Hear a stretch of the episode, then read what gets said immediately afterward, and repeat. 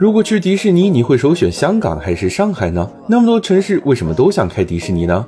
商界生意经，赚钱随身听。各地都想要迪士尼，还是因为太赚钱了？上海迪士尼不仅是迪士尼历史上第一个开园首年就达到收支平衡的主题公园，更是全球迪士尼中最赚钱的。开业七年赚了六百一十五亿元，不仅带动了川沙地区的交通和基础设施建设，还解决了一点五万个就业岗位。